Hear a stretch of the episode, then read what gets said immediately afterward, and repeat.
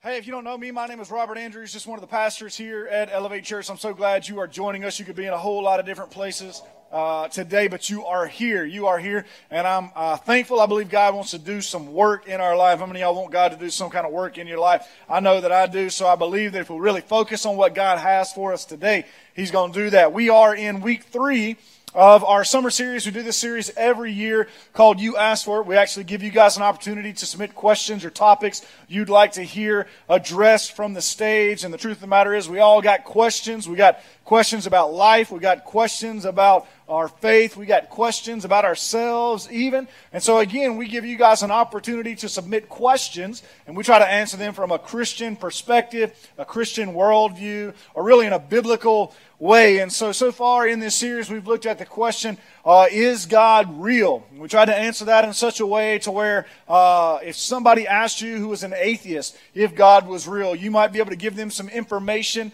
that would at least help them consider the fact that God's uh, God's existence is a possibility. We didn't just answer that question easily and say, oh, yeah, absolutely, God is real. We tried to give you some information to really equip you to have a conversation with your unbelieving friends. Last week, we talked about the question, why would God use me. The truth of the matter is, there are times in all of our lives where we kind of get down, we kind of get discouraged, kind of get depressed. Anybody, you ever been there? I know that I have. And so there are times, I mean, really every, every Sunday before I preach, that enemy gets on me and says, you're not good enough. And I wonder, why in the world would God, would God use me? Why would God call me to do this? And so we talked about that. Uh, if you missed any of those messages, you can go back online and, and check them out. Well, this week we're going to look at another tough uh, question, and uh, it's tough uh, for me, even as a pastor, see, I know that God called me to be a preacher. I know God called me to be a pastor, but can I just be honest with each and every person in the room? Is it okay if I do that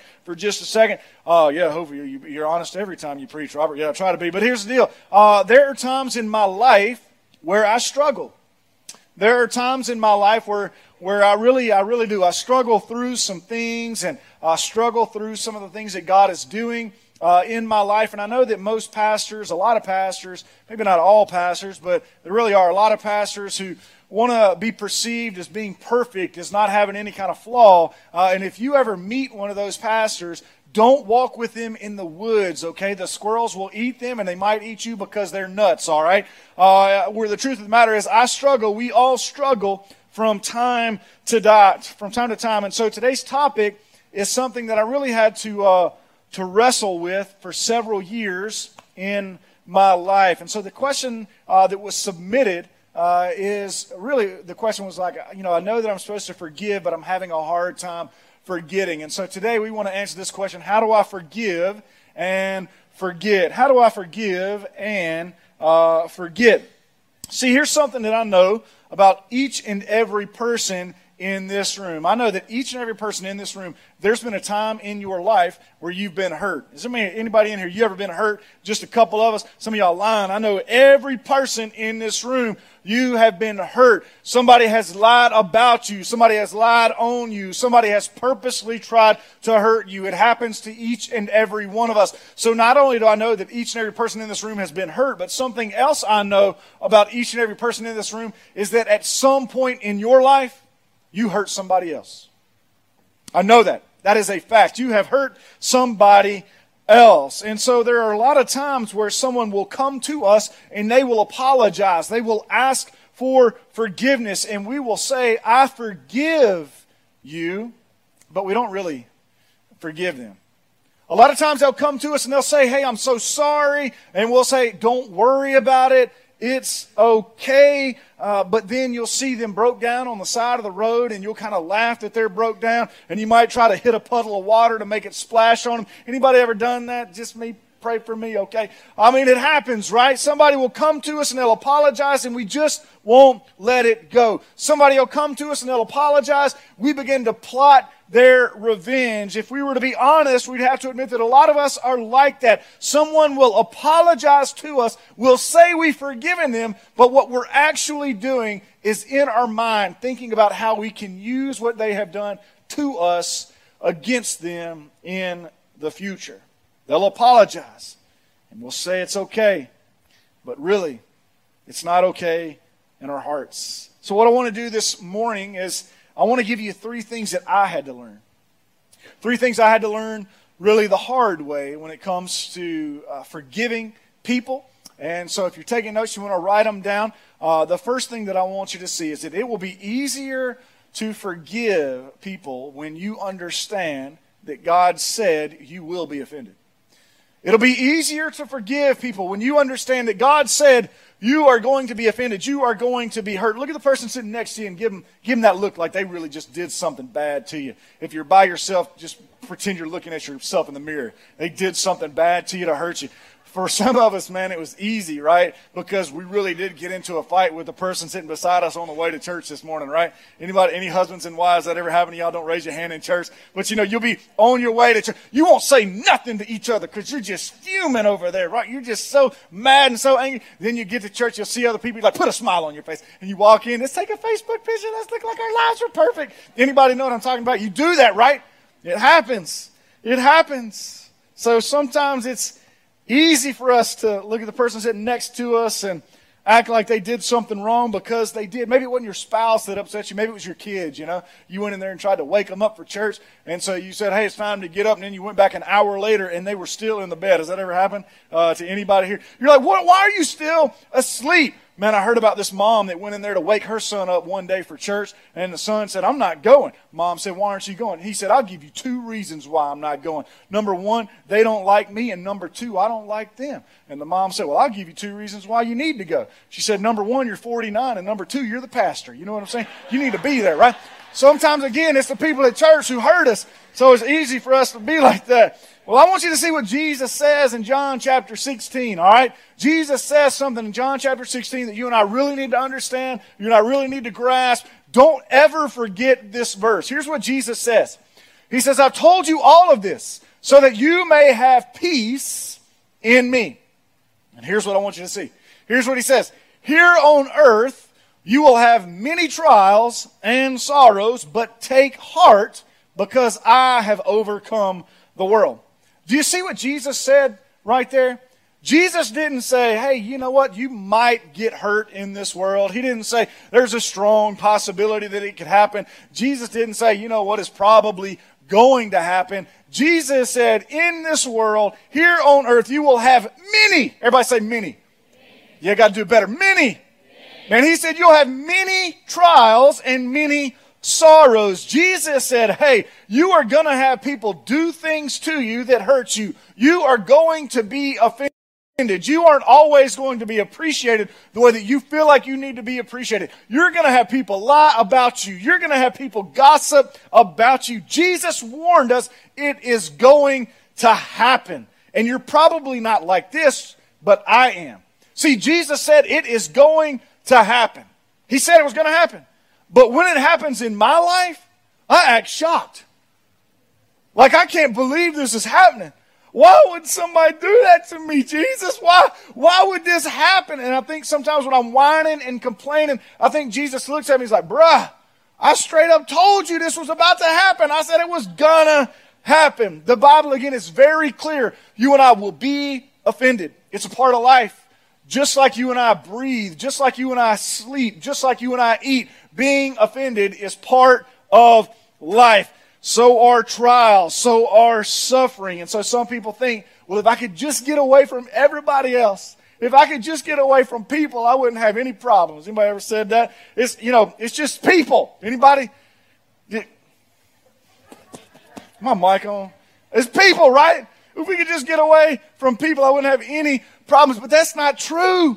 Because wherever you go, you take you with you. And Jesus said, here on earth, you will have many trials and many sorrows. I don't need people to get myself in trouble. I get in trouble all the time. I do. I really do. Uh, not too long ago, I was working up in the attic. I pulled a board up that had been nailed uh, down, and so I pulled that board up. I set it behind me. I kept on working, and I wasn't really uh, following the OSHA standard.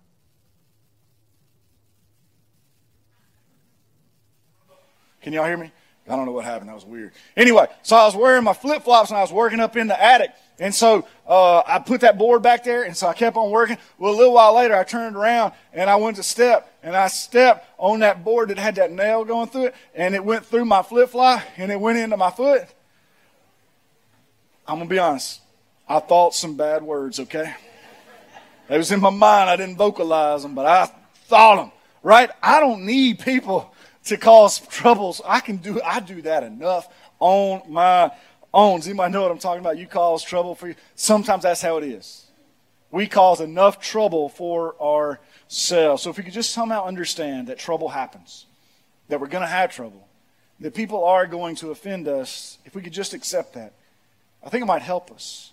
Now, when it comes to being offended and really being upset and being hurt, there are two types of people. Two types of people when it comes to that. Number one, you've got the person, you've got the people who have genuinely been hurt by others. But the second type of person that you've got that exists is that person who just believes they've been hurt by others. Let me say that again. Two types of people that exist. You've got people who have genuinely been hurt, and then you've got people who just feel like they have been hurt. Let me talk about that second group of people first. See, there are some people who just want to play the victim in this world. You ever met somebody who it was always somebody else's fault, right? It's like the woman whose husband brings home flowers. You know, she automatically thinks, what did he do now? Anybody know what I'm talking about? It's, it's the person who thinks, man, everybody is out to get me. Why didn't they shake my hand? Why didn't they talk to me? Why didn't they ask me to go eat? Why didn't they ask me to go help? None of y'all probably say that kind of stuff, but I know that it happens. Why didn't, why did this, why, why is everybody against me? I remember when I was younger, seven or eight years old, I got to go to a baseball game. I got to go to a baseball game, and uh, when I went to that baseball game, you know what I really wanted to do while I was at that baseball game? I wanted to catch a foul ball. Any kid ever been there? Any adult too? You're like, when you go, you want to catch a foul ball. I mean, I had my glove. I was ready for that ball. I was ready for that ball. And so the entire game, guess what happened? Nobody hit a, a foul ball towards me. Nobody. And you know what? I got mad. I got mad at the two teams for purposely. They did that on purpose. They didn't hit a foul ball towards me because they just wanted to make me upset. Anybody ever, ever, you ever had that happen? Some of you are like, man, that is crazy, Robert, that you really felt that way. But the truth of the matter is there are some adults that still act that way. No one likes me. Everybody's out to get me. That person pulled right out in front of me on purpose because they knew they wanted to make me have a bad day today. Is anybody ever say something? something like that. Again, we just want to think everybody's out to get me. It's all about them. And it might not seem like it, but that type of attitude, that type of attitude is pride. And pride will keep you from seeing your true condition. It, it, it really will. Pride will keep you from dealing with the truth in your life. Pride sometimes causes you to see yourself as the victim, and your attitude becomes I was mistreated, I was offended, I was treated unjustly. And so I'm justified in my behavior. I'm justified in the way I'm treating this person who I believe has hurt me. And so a lot of times we believe, because we believe that we are innocent and that we have been falsely accused, we believe it's okay to hold back our unforgiveness. But remember, pride keeps you from seeing your true condition. So I want you to see this. In Genesis chapter 4, there's an interesting story. In Genesis chapter 4, Cain kills his brother Abel. They both offer sacrifices to God, and God is pleased with Abel's sacrifice, but he's not pleased with Cain's sacrifice. And it upsets Cain. Cain begins to think, you know what? Abel is just trying to show me up. Cain begins to think, well, God loves Abel and he doesn't love me. And so you know what happens? He kills his brother. He becomes a murderer. But look at what the Bible says. This is Cain speaking, talking to God. He says, Since you are banishing me today from the soil, and I must hide myself from your presence and become a restless wanderer on the earth. And watch this. Look what he says. He says, Whoever finds me is going to kill me. Cain says, Whoever as if everybody in the entire world is against him. Everybody in the entire world is going to be out to get him. Cain was a murderer, but his pride kept him from seeing that. He still thought he was the victim. He was going to be a victim. His pride made him want to blame everyone else, and sometimes we're just like that in our own lives. We do wrong, but we never admit it. We do wrong and we never admit it because we hide behind accusing others. They deserve what's happening. And so we blame others. But what you have to know is that even though your true condition might be hidden from you, your true condition is not hidden from God. God sees it. He sees it. And so that kind of helps address the person who just feels like they've been offended. But let me talk to you now about the, the first person that we talked about, and that is the person who has genuinely been treated unjustly. And the way that I want to talk to you about that particular person is I want us to look at somebody in the Bible. I want us to look at their story. And their story actually covers about 11 chapters in the Bible. It starts in Genesis chapter 37, it wraps up in Genesis chapter 48. If you got some time, you really ought to read this. This guy had a rough time. It's about a guy named Joseph. Joseph had 11 older brothers, and he was despised by all of his brothers. And now, why was he despised? He was despised because his father Jacob actually showed favoritism to him. His father Jacob actually bought him gifts and treated him uh, different that he treated all the other brothers. I don't know if he bought him a racing camel or if he bought him like this trick llama, but I know the Bible clearly says that he bought him a coat of many colors, like a camouflage coat, this this this rainbow coat. Now I I got a sister, and if my mom bought her a rainbow coat, I'll be like, that's fine, man. I'm not interested in a rainbow coat. Anybody else? You'd be like, if your brother or sister got that, you'd be like, okay, yeah, you look weird. Just me? I mean, I wouldn't really care. But apparently, this was like Louis Vuitton or something like that. Because all the other brothers, they get jealous. They get jealous. It sounds like an ugly Christmas sweater to me, but they get jealous. And on top of this whole coat scandal, God gives Joseph two dreams. And in both of the dreams, guess what happens? Joseph is actually ruling over his brothers. Joseph is actually ruling over his mother and father, he tells his dreams to his family, and he's super excited about it. But they're listening to the dream. They're going, Yeah, that ain't going to happen. Never. That's never going to happen. And so, shortly after Joseph has these dreams, and he tells his brothers and his family his dreams, his brothers are out working in the field. And so, Jacob sends Joseph to go and check on his older brothers. And I want you to see what happens. Genesis chapter 37, starting in verse 18. Joseph is approaching where his brothers are. And look what the Bible says. They saw him in the distance. And before he reached them, they plotted to kill him. They said to one another, Here comes that dreamer.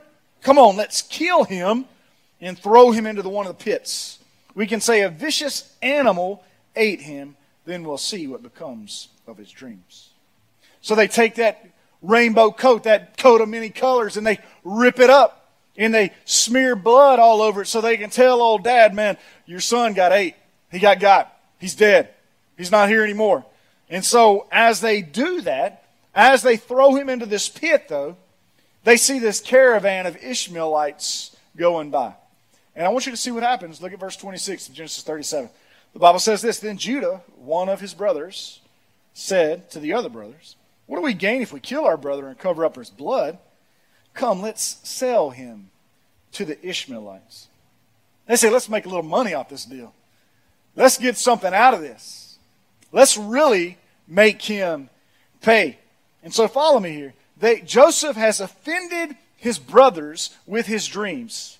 And then they decide to betray him, his own brothers, his own flesh and blood. The people in his life who really should be supporting him the most, they purposely do this to him. And doesn't that happen sometimes in our life?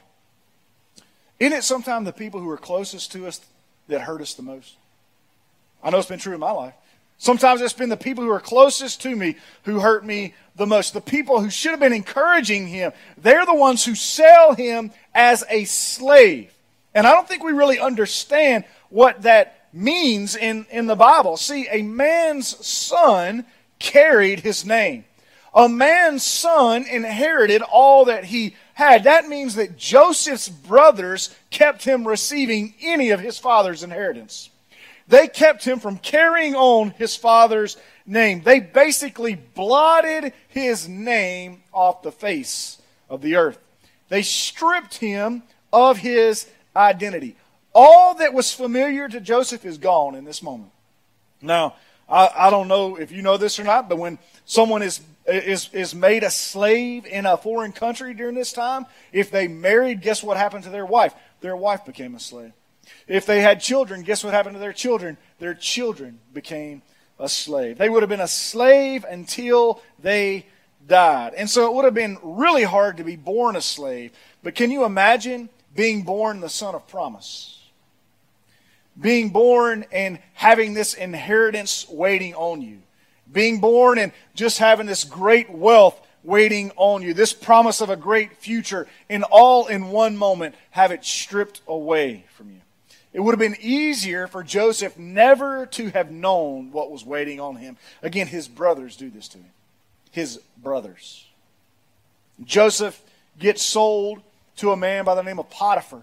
He becomes Potiphar's slave, and he, slur, he serves Potiphar for 10 years. I, I wonder if during that time Joseph ever thought about his family and how in his mind he's thinking they probably just went on with their life. Well, if you know the story, you know that Joseph is sold into slavery into Potiphar's house, and Potiphar's wife has the hots for him. Potiphar's wife thinks he, he looks nice. I mean, he's a looker. He's tall, he's dark, he's handsome, he's ripped. If I had to guess what he looked like, probably look a little bit like me. I don't know. But she has a hots for him. And so she was always trying to get Joseph to sleep with him. And so one day it's just them two in the house and she presses play on her Bluetooth speaker and over the intercom system in the house comes K-Ci and JoJo playing. I will never find another lover sweeter than you. And Joseph's walking around going, what is this? This is the Robert Andrews translation. That's how I think it went down. And so he's walking around the house. True story, walking around and he gets cornered by Potiphar's wife.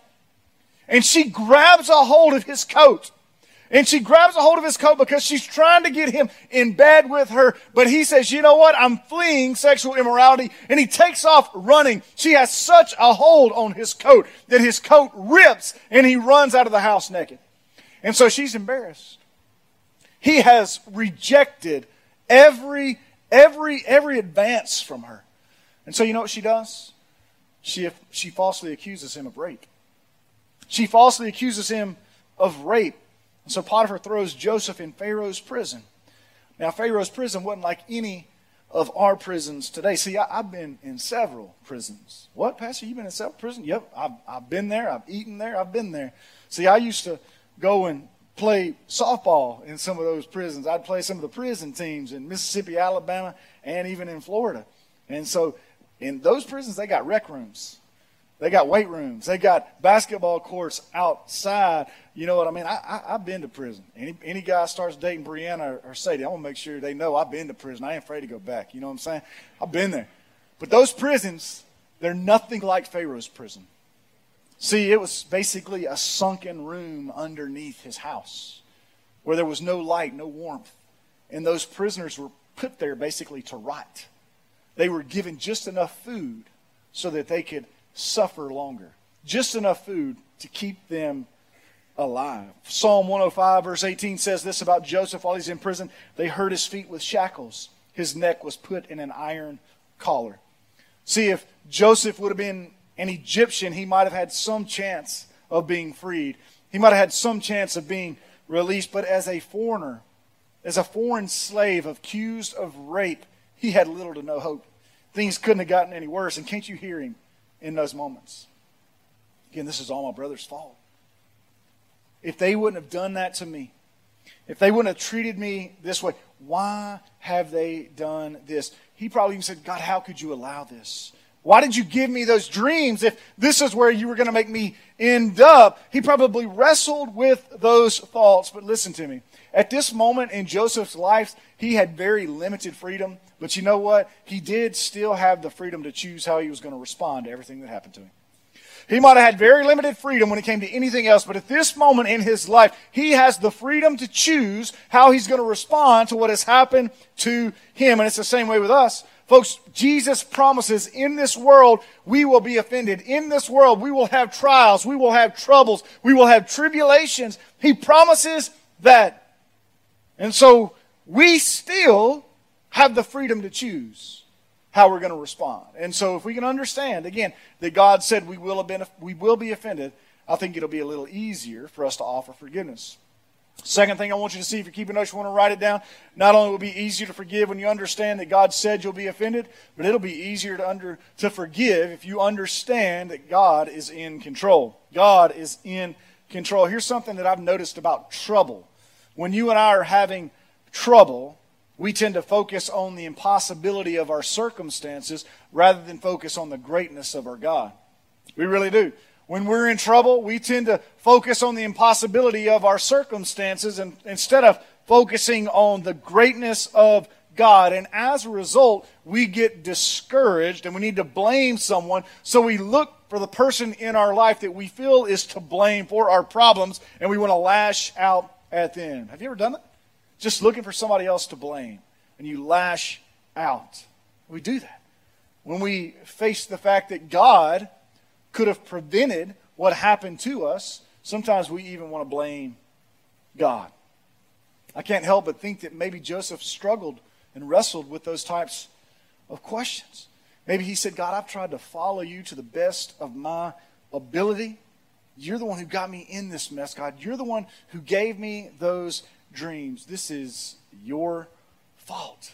This is their fault.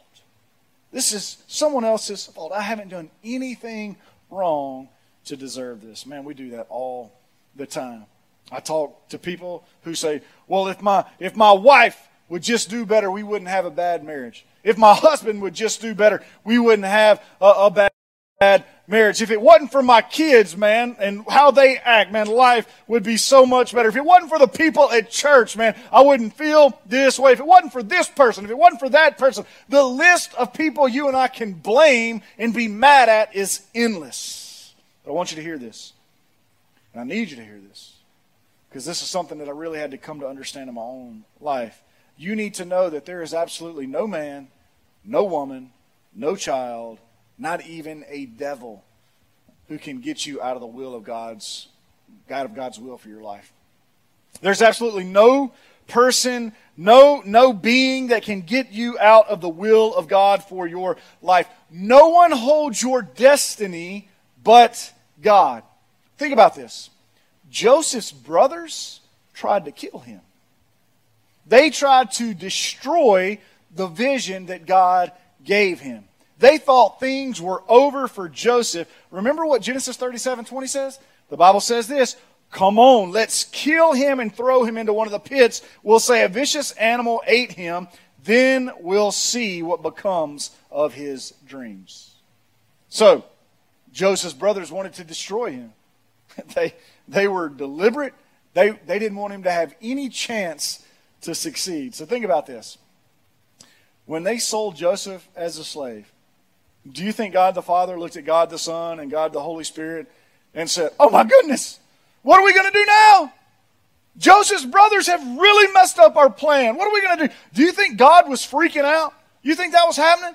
That, that's not what was happening. I mean, it'd be weird to think that God thought that way, but apparently sometimes when things go wrong in our life, we actually think that's how God is acting. At least that's the way that we respond leads me to believe that. But I don't know what, like the Holy Spirit looks at somebody and says, man, Holy God, what are we going to do? God the Father, what are we going to do? Man, Kenny is single. He's 40. It's because somebody lied on him and made him break up with his girlfriend. Is there somebody else we can send his way? God doesn't act like that. God knows all things. He knows all things. It's crazy to think again that God acts like that, but the way we react insinuates that that's what we think God does. See, if Joseph was like a whole lot of church people, he'd have said, Man, I can't wait to get my hands on them.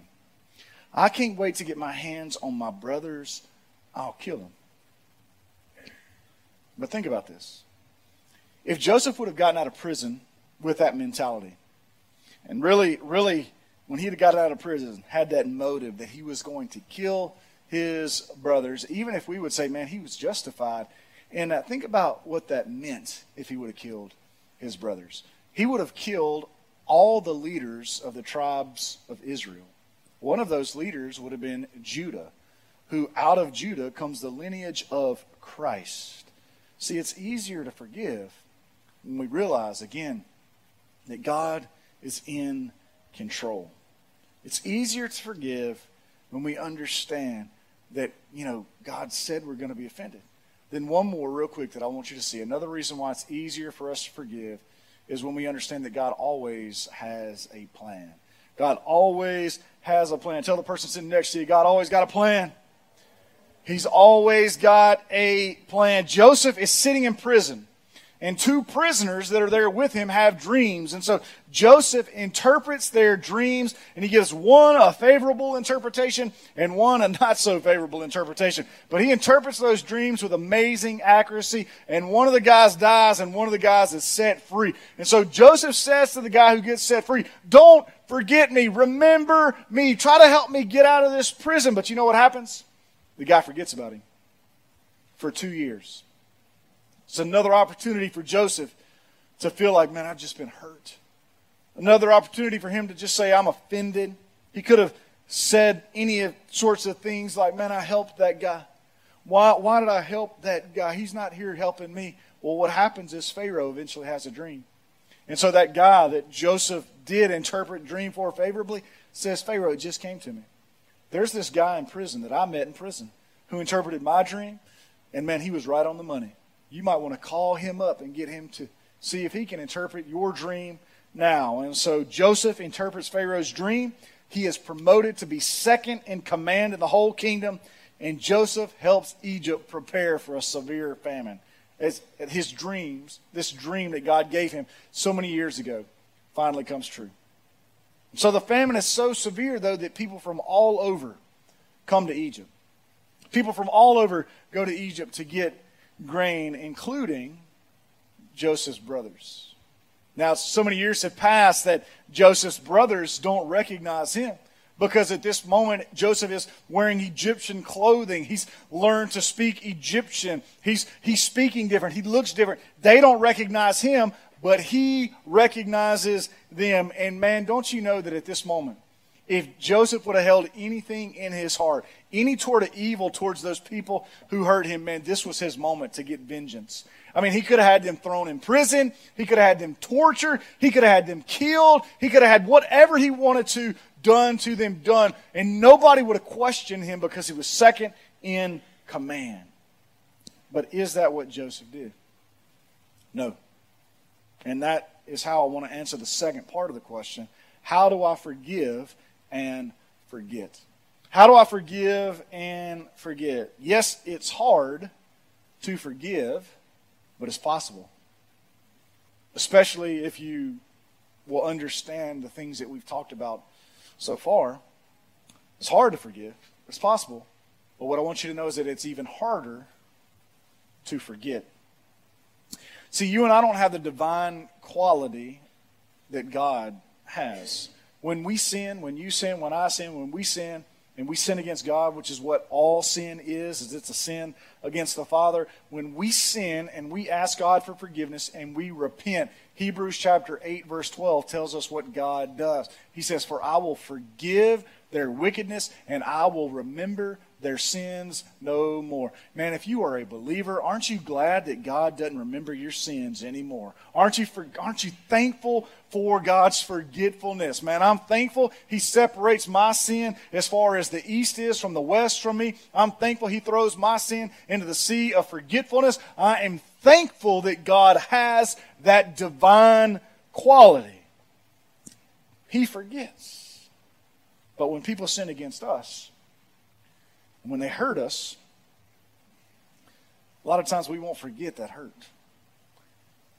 See, folks, I've been hurt by people. I'm talking about severe hurt. I'm talking about soul crushing hurt. I've been hurt so bad that it took me days to get out of the bed. Years ago, I was hurt so bad that I had to seek counseling. Years ago, I was I was so hurt, man, that I I didn't know what to do. Hurt just messed me up. And I've forgiven the people who hurt me, but I haven't forgotten. I want to, but I haven't forgotten. And what I'm saying is, you will probably never forget the hurt that people have done to you. Joseph didn't forget the hurt that his brothers did to him. I can, I can prove that to you. In Genesis chapter 45, verse 5, Joseph looks at his brothers and he says, And now don't be worried or angry with yourselves for selling me here. Y'all see that? What did Joseph do right there? He, he, he, his brothers remember the hurt they caused, and Joseph reminds them of the hurt that they did to him. He says, And now don't be worried or angry with yourselves for selling me here, because God sent me ahead of you to preserve life. Who did Joseph say sent him ahead to Egypt to preserve life? Did Joseph say, It's you guys sold me into slavery? Or did he say, God sent me ahead to preserve life? He said, God. Again, no man, no woman, no child, no devil can supersede God's plan for your life. When bad things happen, God's not going, I can what am I going to do next? If we could really understand that, I believe it'd set us free. See, there's only one person who can get you out of the will of God for your life, and that's you. It's you. Joseph remembered the hurt that his brothers caused him, and he has a chance to get even. He has a chance to get even. But you know what he does to his brothers? You know what he does to these people who caused him so much hurt and so much pain? He treats them kindly. He gives them grain free of charge. He invites them to come back and live off the fat of the land, the best of the land. Joseph ends up blessing the very people who cursed him. He ends up blessing the people who really tried to kill him. He blesses the people who caused him so much hurt and so much pain. How was he able to do that? Because he truly forgave. And how was he able to forgive? I think it's because he knew that he was going to experience hurt in this world. I think it's because he knew that God is always in control. And I think it was because he knew that God always has a plan. If we could grasp those three things, it would make forgiveness so much easier in our life. See, I'm wrapping up, but here's the deal. When we've been wronged and when we've been hurt, when we've experienced pain and we want to retaliate, we want to seek vengeance. We got to understand what's happening to us. It's in those moments that we're actually being refined. Being refined. In Isaiah chapter 48, verse 10, God, the Word of God says this Lord, I have, look, I have refined you, revi- refined you, but not as silver. I have tested you in the furnace of affliction. See, when gold is being refined, the very first thing that happens to it is it's crushed into a powder. It's crushed into a powder and it's mixed with something called flux. Then you put that mixture into a furnace and you melt it with intense heat. The impurities of the gold are drawn to that flux and they rise to the surface while the pure gold goes to the bottom, and you are able to collect the impurities in something called dross. You remove that so that you have a pure metal. See, you might look at a piece of gold and think that it's pure, but if it hasn't been through the refining process, it still has impurities and imperfections. You might not can see them, but they're still there. And it's the same way for you, and it's the same way for me. Unless we allow ourselves to be refined, in the furnace of affliction, in the furnace of hurt, in the furnace of pain, unless we allow ourselves to be refined, those impurities that God wants out of us, they're going to remain. We might not see them, but God sees them. So the next time you're wronged, the next time I'm wronged, maybe it'll be easier for us to forgive if we understand that God is just refining us. And maybe it'll be easier to understand and to forgive if we realize that God said we're going to be hurt. And maybe it'll be easier to forgive if we understand that God is still in control and that God still has a plan. We're supposed to forgive. even though it's hard. And so, with every head bowed and every eye closed, I don't, I don't know where you're at in your spiritual walk, but I want to do two things. First off, maybe you're here today and you don't know Jesus. And maybe you realize that you've been living your life rough. You've been living your life in sin. And you think that there's no way that God could forgive you. I want you to know that that's not true. Jesus washed the very feet of Judas who betrayed him. As Jesus hung on Calvary's cross and he was mocked, people threw rocks at him, people poked him with sticks. He cries out, Father, forgive them, for they know not what they do. I want you to know today that God wants to forgive you. He wants to give you new life. And if you know today that that's what needs to happen for you, I'm going to ask it right where you are. You pray this prayer. Father, today, I confess my sin to you. I need your forgiveness. Father, I pray that you would mold me into a new person.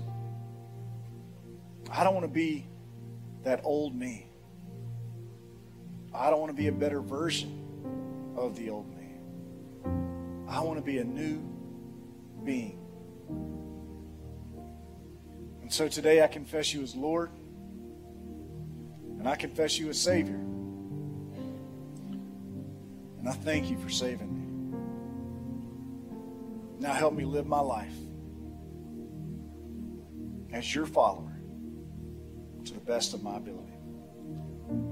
Again, our heads are bowed and our eyes are closed. But if you if you prayed to receive Christ, to become a Christian today, right where you are, would you do me a favor and just lift your hand? You pray to be forgiven today your sins. Amen. Amen. Amen.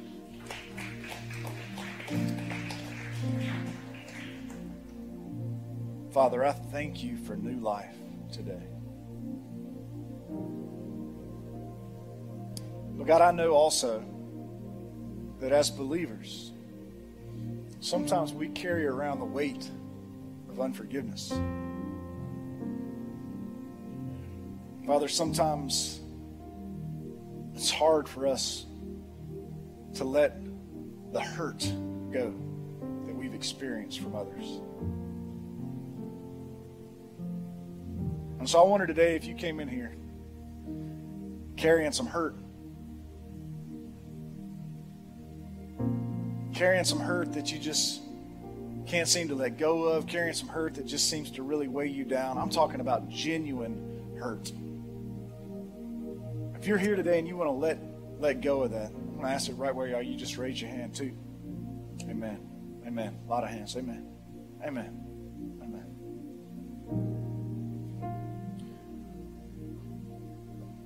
Father, today I want to pray for these who have raised their hands, indicating there's some hurt in their life that they want to let go of. Father, I pray that each and every one of us would be willing to set that hurt down. Father, even if it's great hurt, severe hurt, Father, help us to set that hurt at your feet lift our heads and look to you. Father, I pray that it's in your presence that the impossibility of our situation and the impossibility of our circumstances would disappear in light of how great you are. Father, I pray that we'll walk out of here with this weight lifted off of our shoulders. Father, I pray that we will be forgiving people. Father, because that's really the key to being forgiven by you. So help us, I pray. In Jesus' name, amen.